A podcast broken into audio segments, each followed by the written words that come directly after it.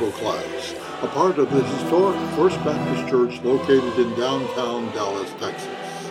Each week we share the Bible lesson from our longtime teacher, Doug Brady. Doug has studied the biblical scriptures throughout life and is knowledgeable in both ancient Greek and Hebrew, which makes his explanations of Scripture all the more interesting and most certainly all the more accurate. Professionally, Doug is an attorney, although he considers his Bible teaching as his godly profession. We have been studying the lessons presented to the young preacher Timothy by the Apostle Paul in this short New Testament book, 2 Timothy. We are seeing what his meaning was to be to the people he talked to and the way he responded to the information that was being taught. And this lesson, taken from 2 Timothy chapter 2, verses 16 to 19, gives us the information for the diligent workman. The Believer's Bible class is part of the historic First Baptist Church located in downtown Dallas, Texas. Our class meets every Sunday morning at 9:15 in Lavorne Hall, located on the lower level of the new Worship Center building. We enjoy our fellowship together and look forward to meeting those who visit our class. Well, Doug is at the podium ready to begin, so let's get our Bible and open it to 2 Timothy chapter 2. Here now is our longtime teacher, Doug Brady. You pastor over the most important New Testament church there is, Ephesus.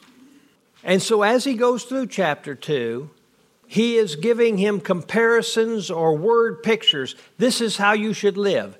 This is how you should be. And we've seen a, a, number of those.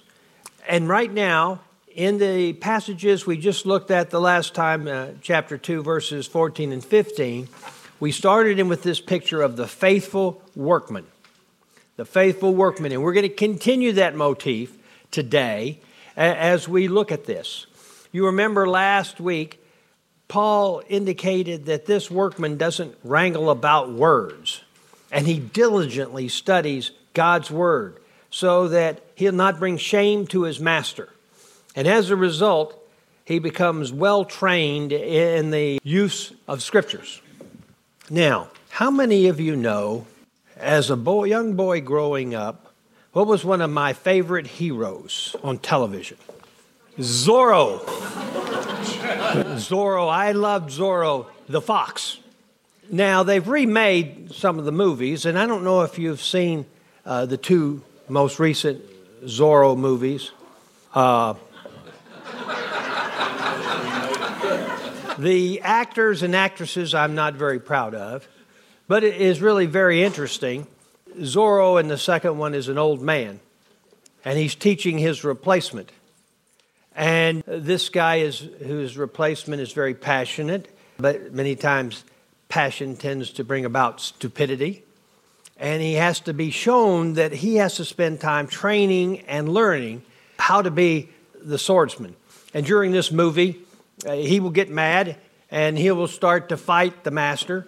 One of the times uh, the master fights him, sword fights him, where he, the, the young guy has a sword and the master has a fork and yet he still beats him. Another time he has a cane and still beats him. And that demonstrates to him that you need to acquire the skills that you need. Now, I didn't know it as a boy, but I know it now as a man that we, and I'm including both genders, are to be swordsmen. What is our sword? the Word of God. Now, some people say, now, wait a second, you're saying that, and it's maybe because you like sword play, and you like that kind of thing, and you liked it growing up. Well, if you look at Hebrews chapter 4, 12, it says, For the Word of God is living and active and sharper than any two edged sword and uh, piercing as far as the division of soul and the spirit, of both joints and marrow, and able to judge the thoughts and intentions of a man's heart. It's not the only place it appears. If you were to read in Ephesians chapter 6, verse 17, it says, And take the helmet of salvation and the sword of the Spirit, which is the Word of God. Now, a well trained and master swordsman, the sword becomes an extension of his arm, and they move together. And unlike a normal sword, what did it say about this sword in Hebrews 4:12? Two-edged, yep. But what else did it say about it? It's alive. It's alive. In other words, you have to understand this. In a normal sword situation, the man is directing the sword. In this situation, the sword is directing the man. We need to practice and get skilled at the use of this. And this is something Paul is going to repeat over and over and over to Timothy. So, we're going to start now in verse 16, but before we do, let's pray. Father, I thank you for the time that we can spend together. I thank you for the time you've given me studying this passage. I pray that you'll help me to faithfully and consistently share what you have shown me, to say what you want said. Help me not to try and be cute or to be too political, but instead to focus on your word and the message that is there and what you want us to see. I pray these things in the name of your Son, Jesus, the power of your Holy Spirit. Amen. 2 Timothy 2:16 starts this way. But avoid worldly chatter, worldly and empty chatter, for it will lead to further ungodliness. Now, you remember we have just passed through of chapter 2, verses 14 and 15. And I want you to see that this is verse now is really in connection with them. In verse 14, it says, Remind them of these things and solemnly charge them in the presence of God not to wrangle about words, which is useless and leads to the ruin of the hearers. We talked about that at length last Sunday.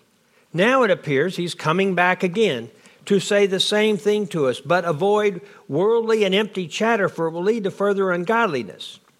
I want you to notice first this contrasting conjunction, but. It's always I found important to look at those conjunctions, especially when God follows the word but.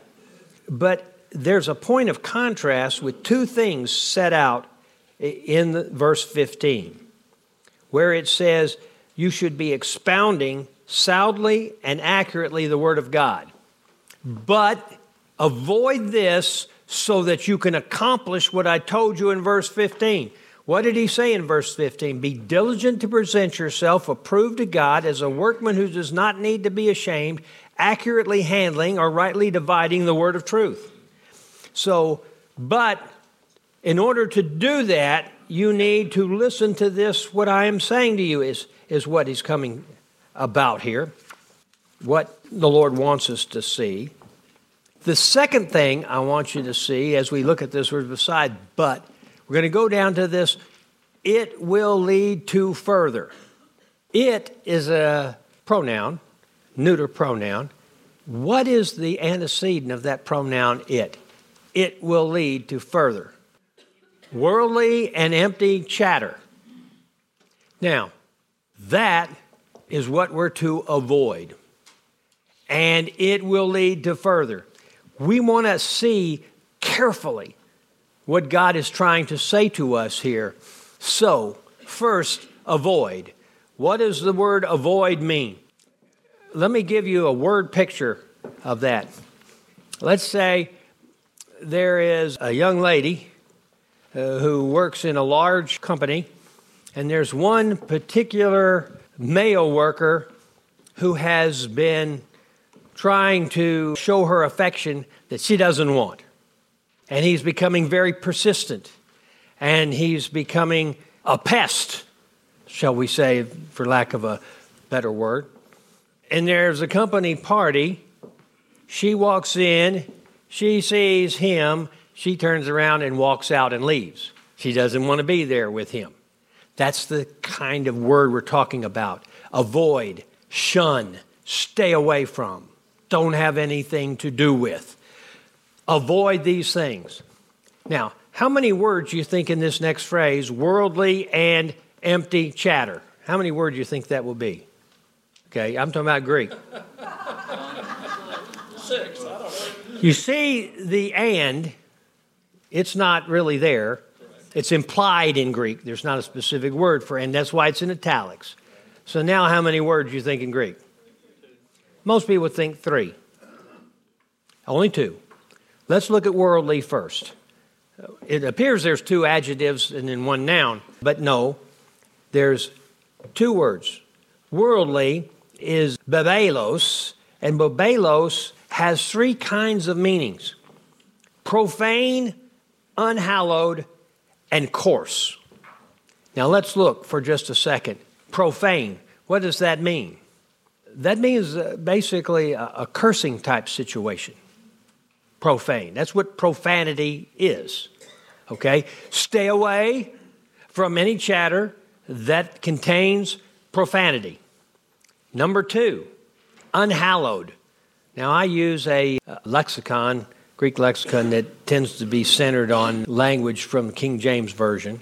Unhallowed is really just unholy. Any chatter that's unholy, avoid it. Number two. Number three, in that anything that is coarse. Now, what would it mean, coarse?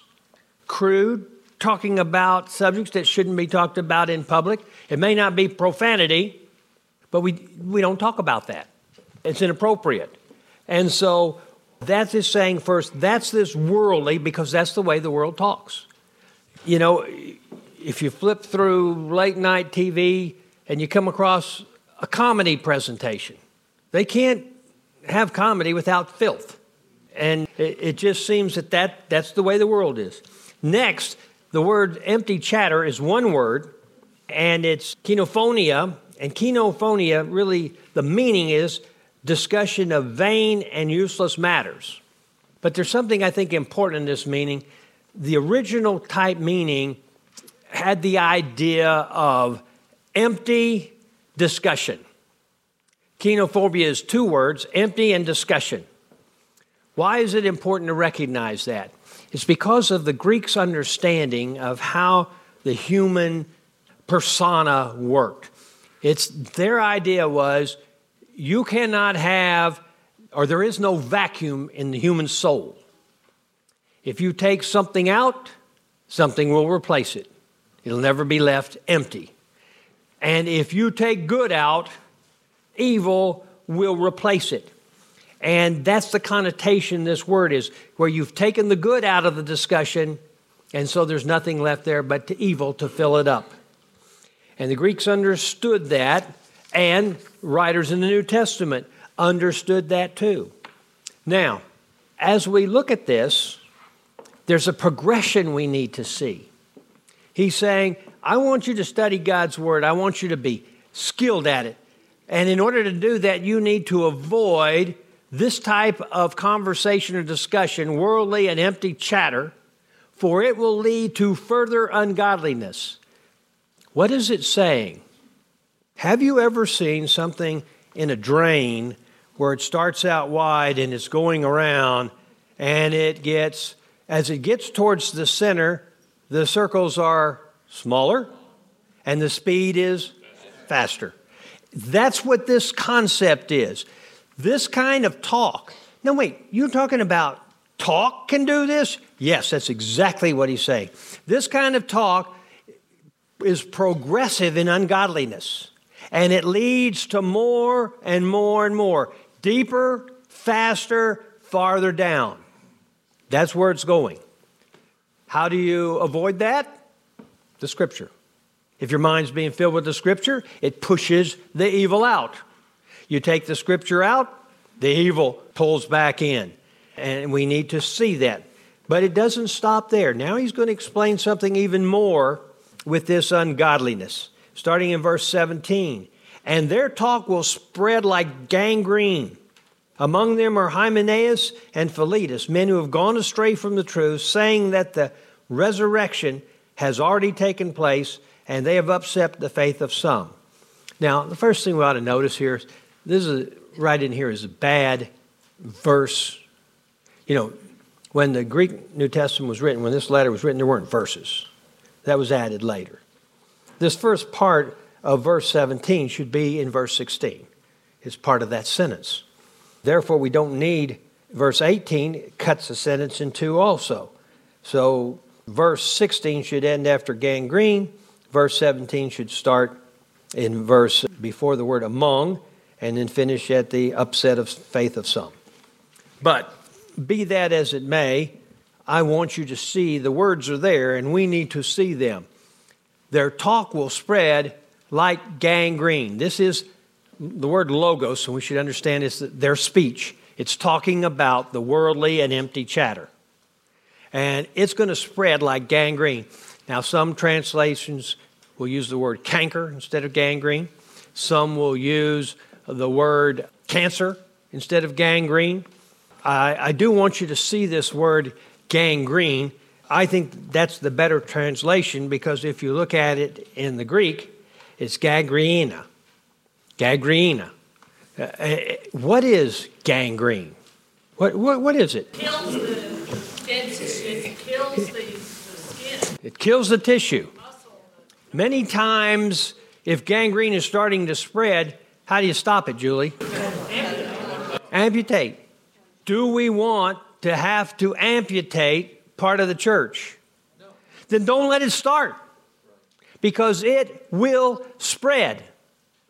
This word translated here, will spread, is a word that's, that's taken a little bit of a journey. It started out meaning pasture or grazing place, and then it kind of had the idea that it came in figuratively. You ever heard the English phrase, look at this spread? Now, it could either be talking about a ranch or it could be talking about a table with food on it. Okay, we usually think of the table with food. But I grew up, when I spent a little time on a ranch, they'd call it the spread. And you could see that pasture and all this beautiful land. And then it started taking the idea from spreading to something that would move across like a disease, or a crowd would spread out, or something filling an unfilled area. And that's what this gangrene will do. It will move around and it will start killing. It's interesting the, the skin and gangrene is going to turn a greenish black color as it's dying. Can you imagine this happening to the church? Now, I want you to see this because this is very important. The main reason for gangrene is the stopping of the flow of good or healthy blood. Okay? Either no blood or infected blood. Now, What's going to cause a spread like that? What flow is going to have to be stopped in the church for that kind of gangrene to happen? I think it's the flow of the Holy Spirit. And what is one of the primary the primary ministry of the Holy Spirit? To teach us the word of God, the scripture, and then to empower and control us. When you stop the spread of the Holy Spirit in the church, it starts to die. And the apostasy that comes from that death sometimes has to be amputated. So, this is very serious matter he's talking about.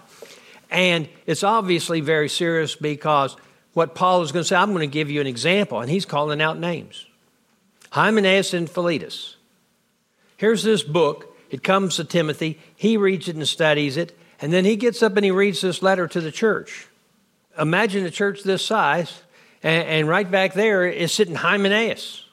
And he may leave the church as a result uh, of the shame and embarrassment, but he's in the Ephesian community and he meets some guy, Hymenaeus. Are you the guy Paul wrote about?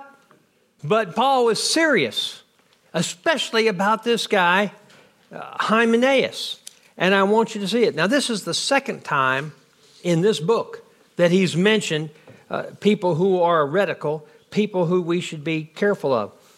Listen to this part. In 1 Timothy, he spoke about another two. I command, this command I entrust to you, Timothy, my son, in accordance with the prophecies previously made to you, that by them you fight the good fight, keeping faith and a good conscience, which some have rejected and suffered shipwreck in regard to their faith. Among these are Hymenaeus and Alexander Now, not Philetus this time, but Hymenaeus, whom I have handed over to Satan so that he will be taught not to blaspheme. Now, I'm not sure what it means to be handed over to Satan, but I do know two women. One of them is my wife, another one is my friend Vera, who many times pray in such a way, usually, well, I've heard both of them pray this way about Nancy Pelosi. Uh, he, she's not their friend. And if you, you, begin to see where I'm going here about handed over to Satan, uh, they pray very seriously. And I would not want to be the subject of a Nancy Pelosi prayer by either of those two women.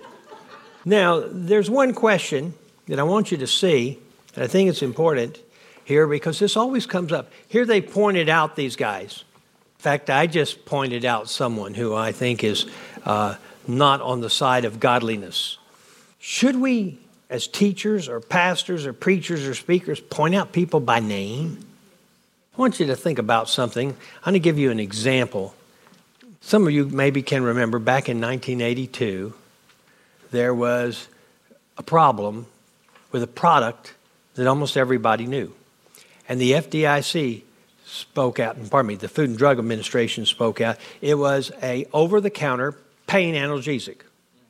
And people were taking it and died because of some things in that analgesic that were not supposed to be there. Now, if the FDA had just come out and said, there's a over-the-counter analgesics you need to stay away from because they're killing people, we'd be sitting there, what are we talking about? Bufferin, Excedrin, Aleve, Tylenol, what? But they didn't do that because that's not what we need to know. They said, don't take Tylenol. It'll kill you, possibly. And we're not talking about over a long period of time. We're talking about one or two doses. And you can see there's still videos where they're taking all that off, the, all the Tylenol off the shelves because it had gotten something in it in the batches and they didn't know for sure where those batches were. And because of that, quick action by the FDA. But the fact is that you have to get the information to know how to protect yourself, right? Now, there was a time when we changed that. The example is where we didn't weren't given the information. Between 2008 and 2016, there were a number of terrorist attacks on people in our nations. Some of, most of you probably remember those. If there's going to be a terrorist attack and a war, wouldn't you want to know who is attacking you? But for some reason, we weren't ever told. Do you remember that? We didn't, weren't ever told who the enemy was. You have to know who the enemy is to be able to successfully fight them. Otherwise, you don't know who you're fighting. Paul comes out here and says, These are the men. You have to be careful. Don't listen to them. Now, let me tell you what Paul's position is a teacher, a preacher, a pastor, a speaker, an evangelist, a prophet must do both. What do you mean both? Listen to Colossians 1:28. Him we preach, warning every man, teaching every man in all wisdom that we may present every man perfect to Christ Jesus. What are we supposed to do? Warn and teach. Teach and warn. Teach is more a positive thing. Warn is more a negative thing. We have to do that. Paul says to do it.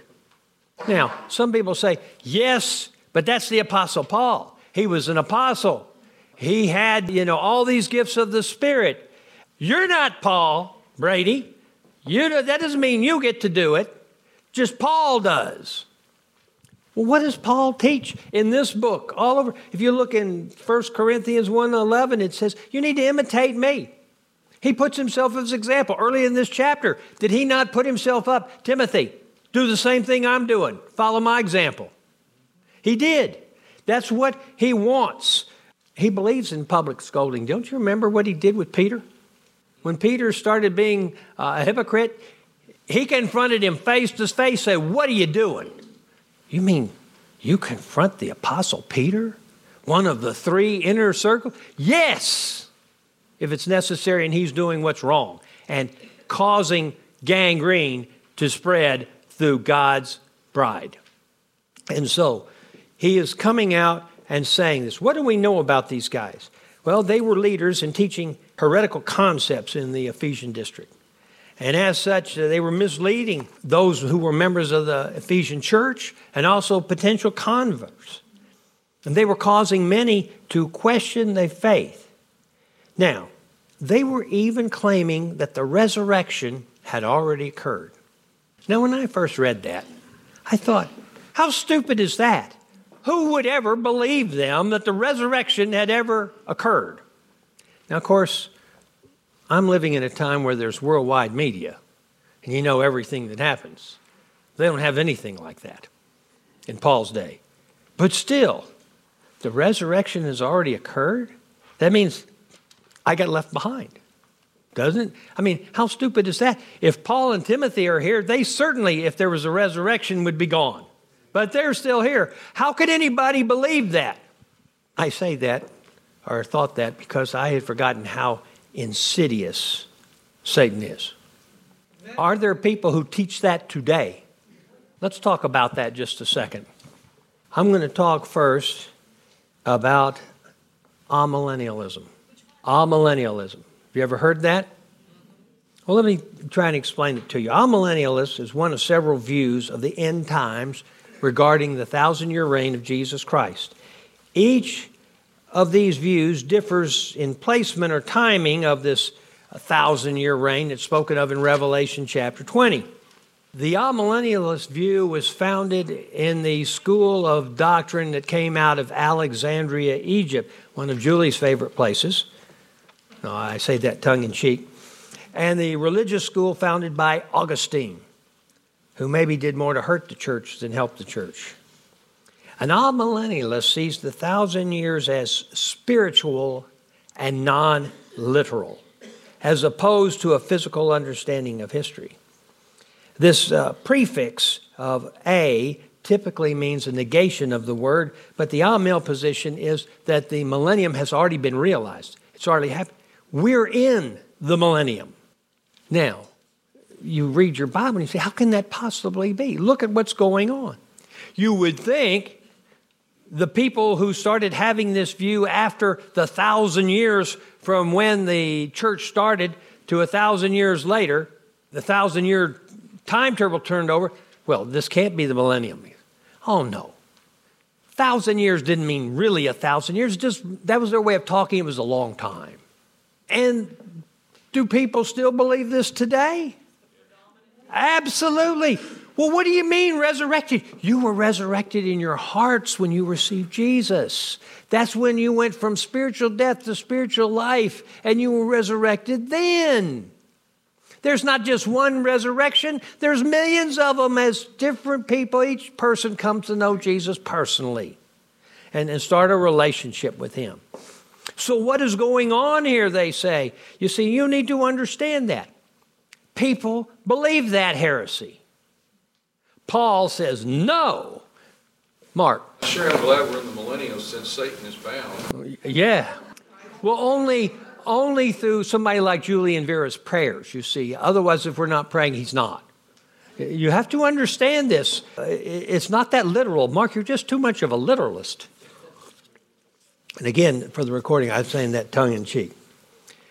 Well, did you know that there's also another view on that called postmillennialism?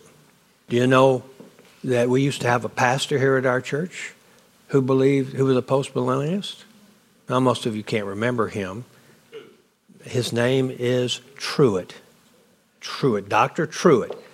Why do you think that Baylor University named their seminary after him? Now, I'm really going to get myself in trouble. Postmillennialism is an interpretation of Revelation chapter 20 that sees Christ's second coming as occurring after the millennium, not before, but after. The millennium, a golden age or era of Christian prosperity and dominance. The term includes several similar views of the end times, and it stands in contrast to the no millennium view of the amillennialists. A postmillennialism is the belief that Christ returns after a period, not necessarily literally a thousand years. And those who hold this view do not interpret unfulfilled prophecy as normal literal method. They just believe a thousand years means a long time. Now, those who hold to this postmillennial view believe that this world will become better and better. You, you seeing, have you been noticing that? That eventually it'll become completely Christianized. Let me ask you something. Is Christianity the fastest growing religion in the world? No. What is? Islam. Islam. Of course, they convert by the sword, so that makes it a little easier. But after this happens, so who's in charge of bringing in and establishing the kingdom? Not the king, but the subjects. Now, is that the way you establish a kingdom? No. no. We are not to be. What did Jesus tell Pilate? If I was that kind of king, my subjects would be fighting for me, but I'm not. This is a spiritual kingdom which I will bring in one day. Now, when he does, we're going to get to come with him, but we couldn't do it without him. And we can't. And we need to understand that. Now, there is a view of these positions that I hold to, which is called a premillennialist view premillennialism. You notice my tongue says that real easily. A premillennial view is that Christ's second coming will occur prior to the millennial kingdom, and that the millennial kingdom is a thousand years, a thousand year reign of Christ on the earth. In order to understand and interpret the passages uh, of Scripture to deal with end times, there are two things which must be clearly understood a proper method of interpreting the scripture and the distinction between Israel and the Jews. And we need to come to understand that. One of the things that people have a difficulty understanding, for example, is when we talk about end days, latter times, it doesn't interpret right. What, what do you mean it doesn't interpret right? Well, if you're talking about the end of something, don't you need to know what the something is? Right? Can you talk about the end of something if you know what the something is? So when it talks about the end times, is it talking about the end times of the earth? Is it talking about the end times of Israel? Is it talking about the end times of the church age? Most of the time, it's talking about the end times of Israel. Rarely but we're going to see in this book, it's going to talk about it in 2 Timothy, the end times of the church age. I mean, for example, one of the signs of the end times is the regathering of uh, rebellious Israel into the, nation, the land of Israel. Is that a sign of the end of the church? Sign of the end of Israel. If it talks about computer chip technology that would allow uh, world, one world leader to mark every person in the world and keep track of them. Is that talking about the end times of the church or the end times of Israel? Israel. Israel. It's going to be during the tribulation in the middle of it. If it's talking just about one world government, is that talking about the end times of the church or the end times of Israel? Israel. If it's talking about the end times, and the apostasy that will occur. Is it talking about Israel or the church? Church. Apostasy doesn't happen in the world. Apostasy is a departure from known and understood truth. The world doesn't understand the truth. Who's supposed to understand the truth? The church. Christians. So the only thing apostasy could happen would be from the church. That's where it's happening in the church, where it's going to happen even worse than we see it today. Although how that can be, I don't know, but it's going to get a whole lot worse. And it's the church. That's going to talk about, if it's talking about the apostasy at the end times, it's talking about the church. So you've got to differentiate. That's why this type of understanding, and I've put some language in the notes there for you to see how we should be interpreting the scriptures and what some of the rules are and the keys to the context. But now, let's look at some of the end times uh, of, or the end part of this verse, this passage, and they upset the faith of some. Upset the faith of some. Now, number one, it's very important. In Greek, you hardly ever put a definite article. But if you do, that means that's something important. And here, the faith is important. You know, people make this mistake all the time. You have heard people say who read Hebrews chapter 12. And as they read Hebrews chapter 12, it's a great passage.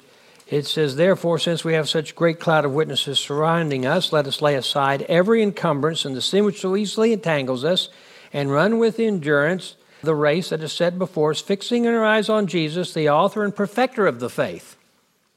No, it doesn't say the author and perfecter of the faith, just the author and perfecter of faith. That's is what it says, right? You would confirm that, Steve? Oh, yeah. Steve is a walking concordance, so uh, you can always go to him to, to find it out. So the fact here that it has the faith, it's not talking about their necessarily faith towards God, but the truth that the Christian is supposed to believe. Now, it uses this word upset. I don't like that translation at all. Why? I guess maybe it's the way we word things or we think things. You know, now I'm going to really get myself in trouble. You ever known a female who says, Oh, I'm upset? And why are you upset? Well, my dog didn't eat his food this morning or uh, uh, this person didn't call me today. Do you see the point I'm trying to make? Sometimes it's, it's kind of a minor thing that causes upset. This is not minor. This is major. This word here, translated upset, is anatrepo. It means to overthrow, to overturn, or to destroy. Now, to me, that's not upset, destroy. That, that's a little more serious than being upset. You know, if Julie's upset with me, we'll eventually get over it. But if our marriage is destroyed, where do you, how do you come back from that? That's really serious. That's something we can't have. It's got to be avoided at all costs because God put us together. And so there's a difference between those words and to say it's upset their faith. No. Now, the second meaning of anatrepo is to subvert. Subvert. What does that word subvert mean? It means to undermine the power and authority of. There's some people that say that there's someone we might be very close to who has worked to subvert certain parts of our Republican government. I didn't say that. I just said some people would say that. I want to make that clear. And how close he is, I don't know. But the fact is to destroy the authority of and the power of. So they are doing this, Hymenaeus and Philetus, preaching these wrong things, teaching these wrong things, especially about the rapture and not a little interpretation of the scriptures to destroy the faith of believers. Now, let me show you how Paul views this. He talked about this using the same words. In Titus 1, verses 10 and 11, he says, For there are many rebellious men, empty talkers and deceivers, especially those of the circumcision. What does that mean uh, of the circumcision? Jews. Jews who must be silenced. Now, that's pretty strong, is it not? Must be silenced. Because they are upsetting, not upsetting, destroying, overthrowing, subverting families, teaching they should things they should not teach for the sake of sordid gain. One of the things they're doing is trying to destroy the power of the family and the authority of the family. Do you see that? I don't know if you heard that, but they're trying to eliminate any vestige of people even who believe correctly in their schools. Look at a verse we already looked at, but I want to stress a certain part of it. It's in 1 Timothy 1:19. It's not the same word, but it's the same concept. Keeping faith and good conscience, which some have rejected and suffered shipwreck in regard to their faith. Now, immediately after this verse, who does it mention? Hymenaeus. This is what he's doing. He's causing shipwreck. That is destruction, overflow, subversion to the faith of those. And we need to see the importance of this. You know, if I go into a jury trial and I know that I can prove that the other side lied about something at least once, one of the things I always ask the jury panel before we start the law says that you're the sole judges of the credibility of the witnesses. That means you determine whether they can be believed or not. Is there anyone in here who's ever been lied to? And of course, everybody raised their hand. Then the second question I ask is how many lies do you have to tell to be a liar? And they all say the same thing. Well, one.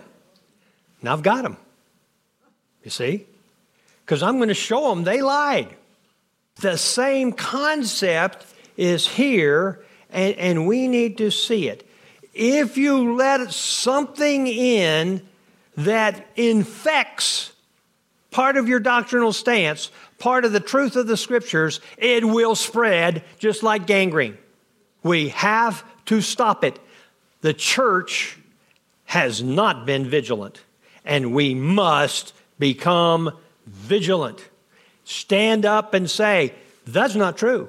The scripture says something different. Where do you get your truth? The Bible. It's the sole, so you know, wait, sole source. Yes, sole source of truth. It's the only message we have. Well, you know, I was meditating the other day and I was asking God to show me, and I just emptied my mind so that He would be free to put whatever thoughts He wanted to into my mind, and He dropped these things. Well, what may be dropping in there, I'm not sure what it is, but it's not from God. Experience never trumps Scripture. Scripture always trumps any kind of communication. Now, let's move on to verse 19 before I just absolutely run out of time. Nevertheless, the firm foundation of God stands, having his, this seal. The Lord knows those who are his, and everyone who names the name of the Lord is to abstain from wickedness. Now, first, I want you to notice this word, nevertheless. Nevertheless, is a connection between the apostate movement of persons such as Hymenaeus and Philetus and their effect on the church of the living God. What will they have some effect? Yes. But the foundation of the church will remain strong. That's a promise. If I were following the Bible study method of, of writing, I would put next to that phrase promise, because God promises. In other words, the church has an ideal integrity that is not affected by some who claim to be a part of it. In fact, there are some conservative scholars who, like Vincent, who says that the term firm is not to be viewed as a predicate in nature, but attributive in nature. What do I mean by that? It's not the foundation of firm, it's the stands. How it stands is firm. Stands firm, unshakable impregnable. And how the foundation stands, maybe, is the most important to see. And that's a point that we ought to consider because we know we can rely on that foundation. Uh, the foundation stands immovable. Now, next, Paul talks about having a seal. Now, this is an interesting passage here, and you don't find this too many other places in the scripture. But notice this word Nevertheless, the firm foundation stands, having this seal. Who is being sealed? The believers are. Because what is the foundation? It's the foundation of the church, right? Okay. How are the believers sealed? This seems to indicate there's words on them. What are the words? One, the Lord knows those who are His. Yes. He's got His name on us. Is one day he's going to put his name on your forehead. Yes. I'm going to say anything more about that. Everyone who names the name of the Lord is to abstain from wickedness. That's part of the seal, too. It's what it says. Seems to me it may be an awfully long seal, but I think God reads fast. So I want you to see, more importantly, what I want you to see is this God promises that He knows whether or not you belong to Him. He knows that. And here's the important thing that us to see who is best able to see this seal on us? The spiritual world, angelic beings, Satan, God, God's angels, Satan's angels, they can see it much more clearly. That's who's seeing this seal. Now, is that a good thing or a bad thing? Well, it makes me a target. It makes you a target, doesn't it? Does Satan want to go after people who aren't having that seal? He's already got them. But it also is a seal of promise. You are mine. Is there anything Satan can do to change that?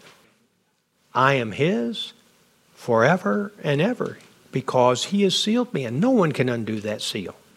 But that seal comes with some responsibility abstain from wickedness. Now, does that mean we're supposed to be sinless? No, you can't be sinless, but it means you should sin less. We need to be about sinning less. You know, I heard Chuck Swindoll one time say, How long do you think you could go without sinning? You know, he said, some woman came up to him and said, I, I, think I went 30 days.